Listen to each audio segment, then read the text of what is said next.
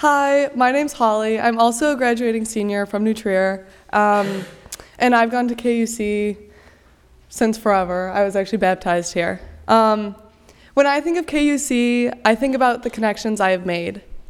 Connections not only with God and my faith, but connections also to the people here.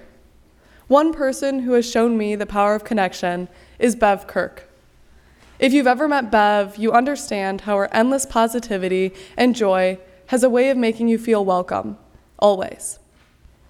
I first met Bev at youth group when I was in middle school.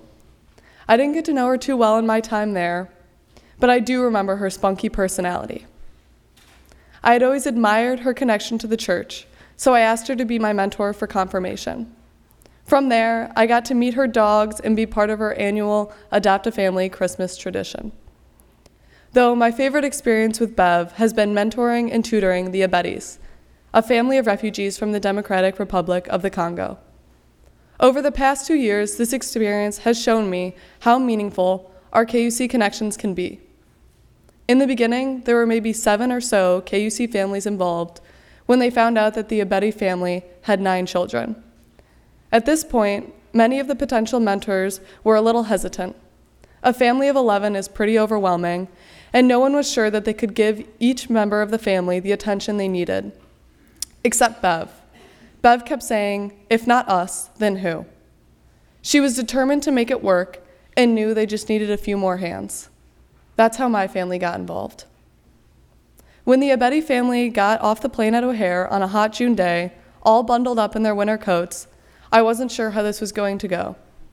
But through mentoring visits and tutoring that year, things began to look up. From where they had started, every single one of them had made enormous strides. From uh, whether it was reading a book, getting their addition down, or learning how to take the bus, the Abetis kept pushing forward, always with a smile on their face. They didn't have much. They couldn't speak English when they arrived, and they had never gone to school. But they did have each other and a resilient faith, so I guess they did have a lot.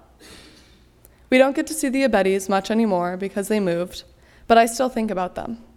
They definitely made a lasting impact on me. While I was teaching them to count, they were teaching me resilience and the power of a positive attitude. So thank you, Bev, for inviting our family on this special adventure. And thank you, KUC, for connecting me with our amazing group of sponsors, and of course, Bev.